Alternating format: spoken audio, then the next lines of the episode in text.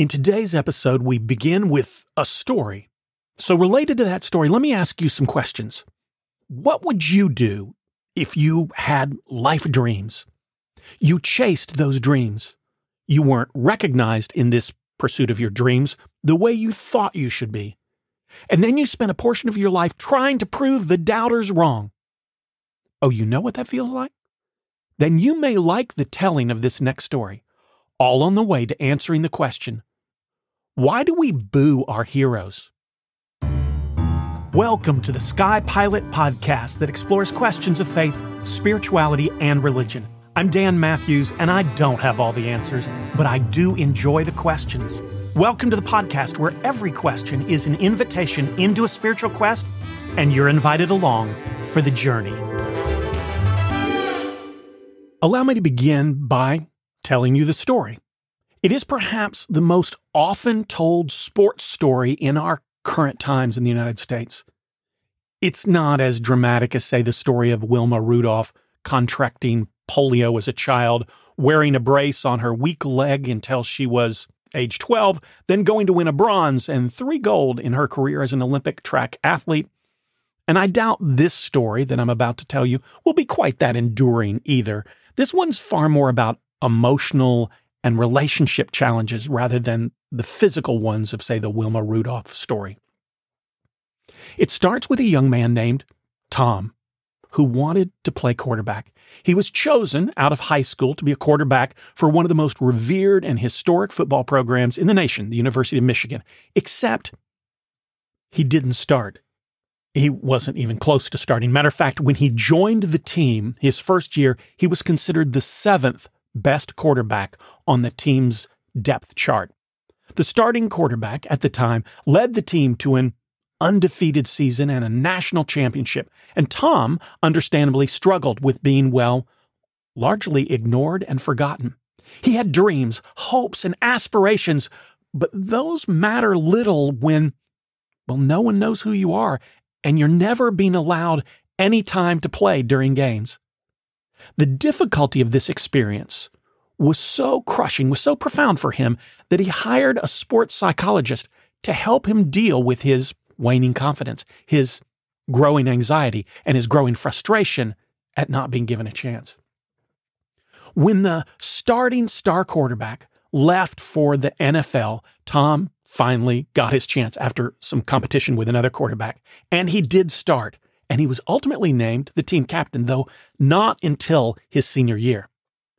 During his playing time, he set some school records, but never got the kind of national attention or recognition that you would hope being a star quarterback or being the quarterback at one of our nation's biggest football programs. When it came time for him to graduate and move on to professional football, he, of course, entered the NFL draft. Now, college football players who want to play professionally go to something that's called the NFL Combine, which is a chance to be put through some drills and athletic tests so that their abilities can be both quantified and also observed. So, this is the time for the scouts from all the professional teams to come and gather and watch the performances at the combine so they can see all the prospective players in the same place. Let's just say that Tom's performance at the combine was considered, well, rather lackluster at best. So instead of being a revered, sought after selection in the draft, he wasn't chosen until the sixth round. He was the 199th selection chosen that year which was embarrassing and humbling. Now, let me put that in perspective for you. There are only about 250 players total who are drafted each year. And of those 250, the players who are chosen in the sixth round, about 70% of those are cut from the team before the first game ever begins, meaning 70% of the people in the first round never make the team they are drafted by.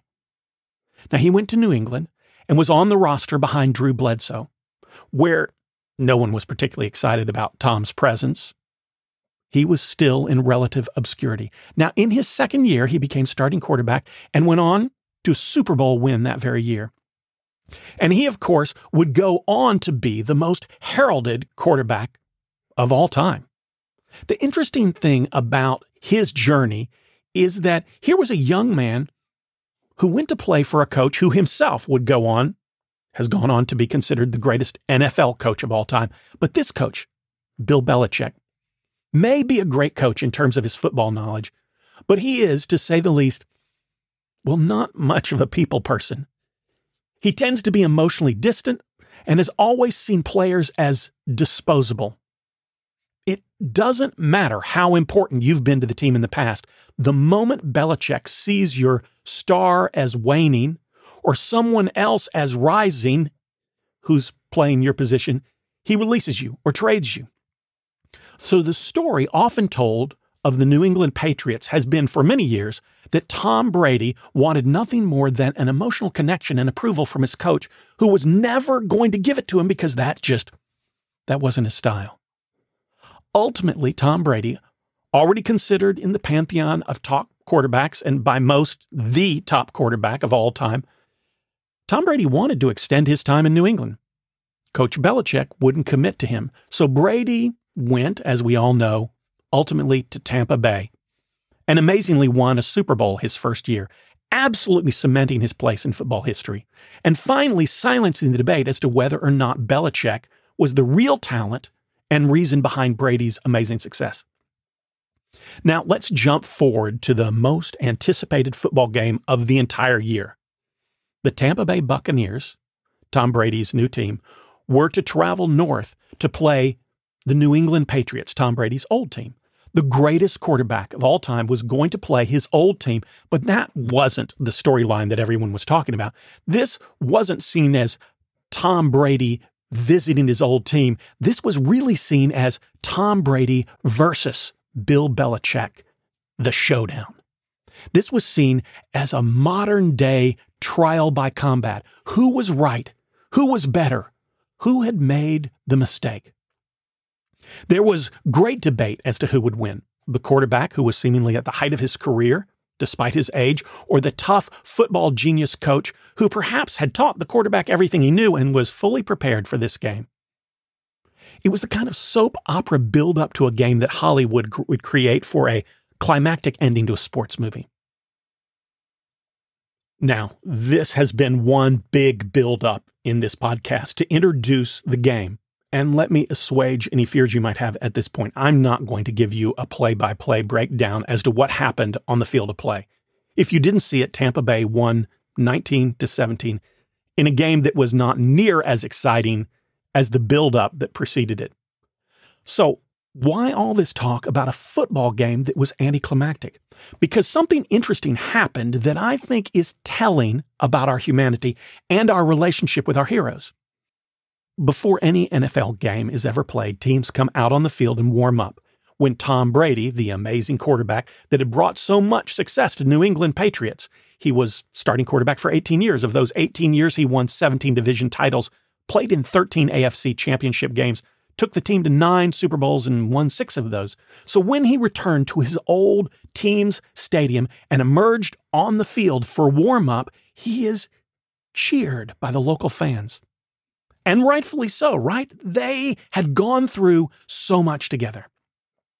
Then, as happens in football, after both teams have warmed up, they go back into the locker room, wait for a little while until it's game time, and then are announced later as they officially come onto the field for the game. The same man who was cheered by the fans during warm up was booed by the fans as he took the field for the game. Now, why is this important? Because Tom Brady is the biggest star New England has ever had in their football program. And yes, he's moved on to another team, but not really by his own choice. And ultimately, he moved because he felt he had no other choice. The biggest star they've ever had, and he's both cheered and booed by the same people in the same game. They like Tom Brady in theory as their one time hero. They just don't like him that he moves on with life. And I think it's an occurrence worth noting and talking about because it says something about how humanity deals with our heroes. We like heroes. Okay. We love heroes. We like the idea of heroes. We love holding them up on a pedestal. And yet, when they do anything other than, well, stand pretty for us on the pedestal, when they live out the difficulties of life, well, then we are quick to boo. We like the idea of a hero, we just don't like the reality of them in life. And once again, why is that important? Well, because I think it plays out in our relationship with our God, our ultimate hero. Look, we like the idea of God. And in the case of the Christian story, Jesus. I've seen countless pictures of the pastoral Jesus with a sheep in his hands, or sheep sitting on his lap, or sheep being carried lovingly across his shoulders. Jesus as peaceful animal lover out on the plains of Palestine. Who doesn't love that idea? We love and cheer at images like that. Jesus, the peaceful, lovable, passive, tranquil, religious hero. But, but, let Jesus stay like that, all right? Let Jesus stay the peaceful, lovable, passive, tranquil, religious hero. Jesus, just stay in your lane and out of ours. Now, I know there will be some challenging thoughts and comments here because there are those amongst us who will say, not, not me. I love an active Jesus telling the world to straighten up and fly right. And I agree, most of us do love a Jesus who tells other people in the world how they could be living better lives. We just aren't as keen on the activist Jesus when he begins to meddle in our own lives. I'm reminded I can't count the number of times a parishioner has come up to me and said, You need to preach on this issue. And I've said, But you already believe that. Why do you want me to explain it and talk about it from the sermon when you already know what you believe about it? Why do you want a sermon on it? And the person will said, has always said 100% of the time, because I think other people need to be told how to change in that way. In other words, if he's going to be an agent of change, well, Jesus needs to spend time telling other people to change, not me. I'm comfortable with where I am. But most of the change Jesus talked about was intended to the very people to whom he was speaking. And it only takes a quick reading of Scripture to realize that Jesus did that a lot. A lot. Jesus spent a lot of time talking about all sorts of aspects of our real lives. Say, what should we do with the financial resources that we have? Well, the Old Testament says give 10% of what you have to God. Jesus actually says something more along the lines of give everything you have away and then come and follow me. Okay, now that one makes me uncomfortable. Now, we don't boo Jesus. We just boo the church when it proclaims a Jesus who wants us to grow or change. Why can't Jesus just climb back into those stained glass windows and be the peaceful, passive hero who stays on his pedestal and wants nothing more than for everyone to be happy? Yet, that is not who this hero is. Jesus gets downright meddlesome when it comes to our personal lives, and he's pretty clear about what he expects. Well, what about letting us spend our time hating those we feel have wronged us? Can we at least do that? Jesus says, I say to you, listen, love your enemies, do good to those who hate you. Well, I don't, I don't much like that one. Okay, but I think we have a right to hate those who have gone beyond just hating me, right? I mean, those who have actively done me wrong, right? And Jesus says, Bless those who curse you, pray for those who abuse you. Okay, what if someone actually hits me? Surely I get to defend myself and seek vengeance. Jesus says if anyone strikes you on the cheek, offer the other also. All right, let's move on to a different subject. How about the necessities of life? Food, shelter, clothing. They're things we have a right to, a right to protect and keep. Am I right? And from anyone who takes away your coat, do not withhold even your shirt. Oh, come on. Okay, I get you're asking us to be generous, but let's be honest. Sometimes people don't deserve our generosity. So a little practicality needs to be in here as well. We have a right to withhold generosity from people who will not use it rightly. Now, I know I'm right on that one.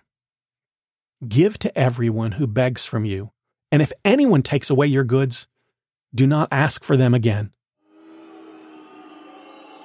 Oh my goodness, this is pretty difficult. And you may at this point say, Look, Dan, do you do all these things?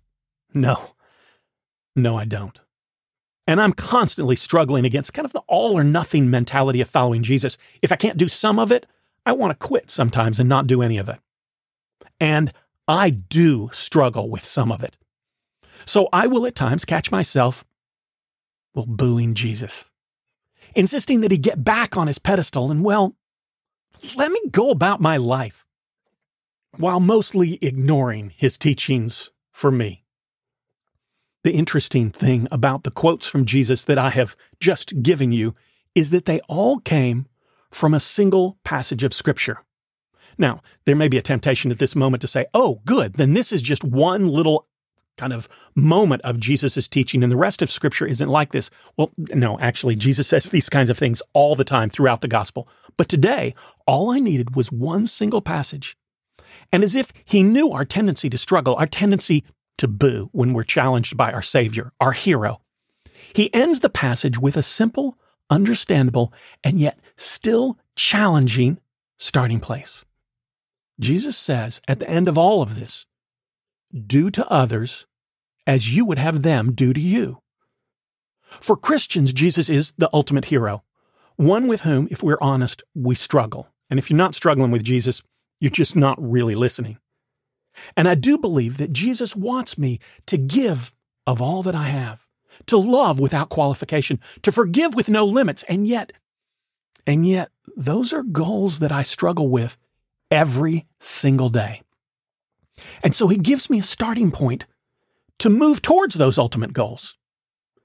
He gives me a more practical way of beginning my journey towards being the person that Jesus is calling me to be. In every interaction, all I have to do is guide myself by this enduring principle. If I were to switch places with this person I'm interacting with at the moment, how would I want them to treat me? And then do that. Do to others as you would have them do to you. That's all for today. Be sure to subscribe to this podcast so you get notified of future episodes. Also, you can find me on Facebook and YouTube. Just search for SkyPilot Faith Quest. And if you'd like to get in touch with me by email, my address is dan at skypilot.zone. On your spiritual journey, may you ask questions, seek answers, and boldly go wherever the quest takes you. Thanks for listening to SkyPilot Faith Quest.